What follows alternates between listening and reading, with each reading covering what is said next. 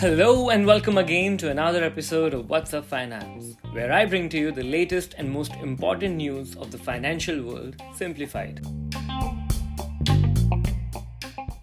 Let's begin today's episode with the market updates. This week, the Indian stock markets experienced a wild ride, anticipating the worst out of the monetary policy by the Reserve Bank of India. While an inline repo rate hike of 50 basis points optimized bulls, bears tried to drag the indices as the inflation projections remained constant. In the wild, wild west, the market was good only during the weekend, with the July jobs report better than expectations, pulled up a rather grim week for the S&P and the Nasdaq. In the last few trading sessions, bears tried hard to make their presence felt on the D Street, but bulls managed to recover.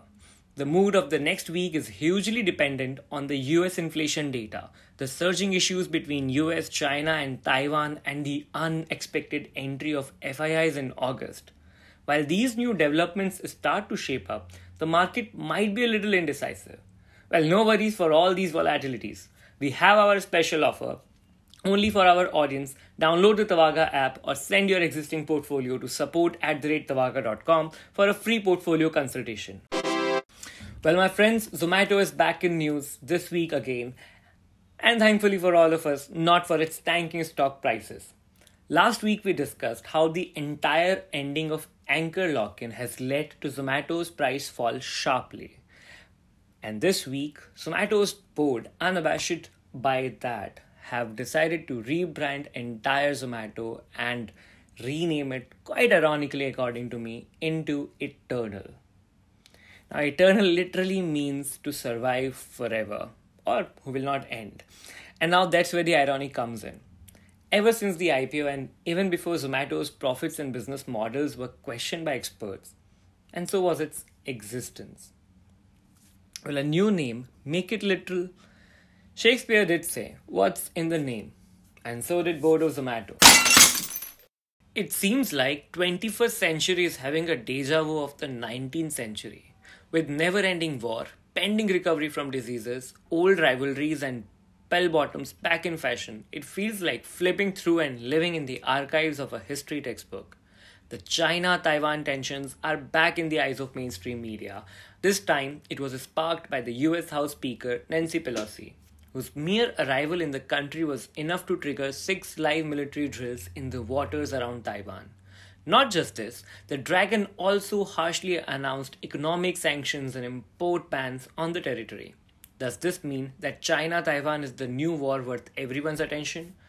Well, China and Russia are in fact best friends, and with joint forces, it could be them against the world. But they make a strong duo.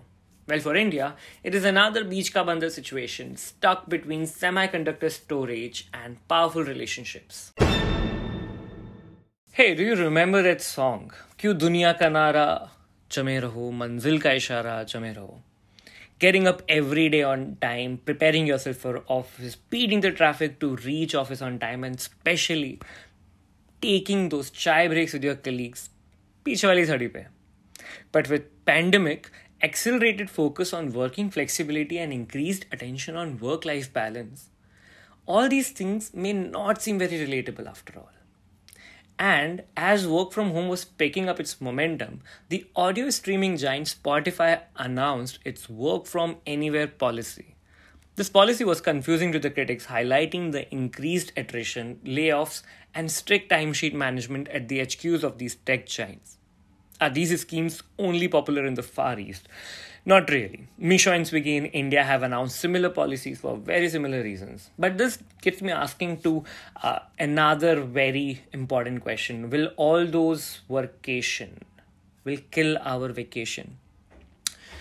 Gets me to one another meme. देख रहे हो विनोद कैसे work from any के चक्कर में हमारी vacation की जगह वर्क प्लेस बनाया जा रहा है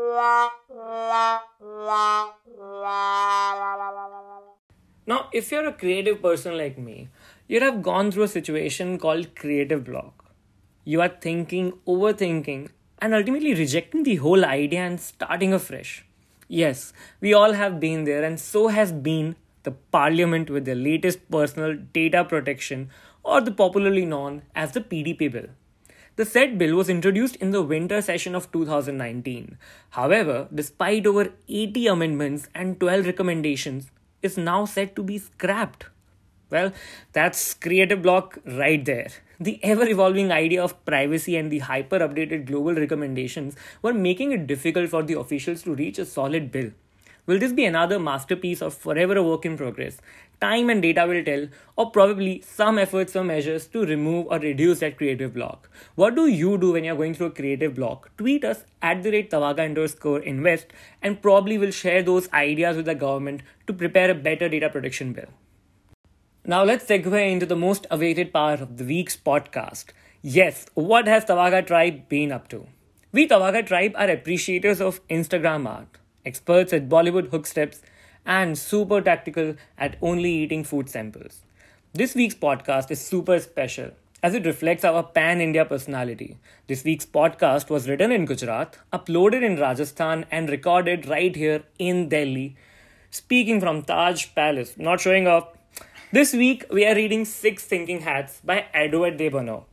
Having problem is similar, but we all have different ways of dealing with it. This book teaches on how to investigate a problem from a variety of perspectives to handle it wisely. Have a read if you too feel stuck at times and want a solution.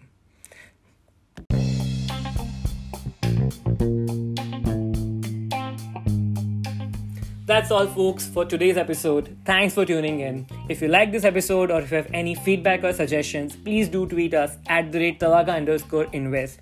Your feedback will help us to get from good to best. Thank you.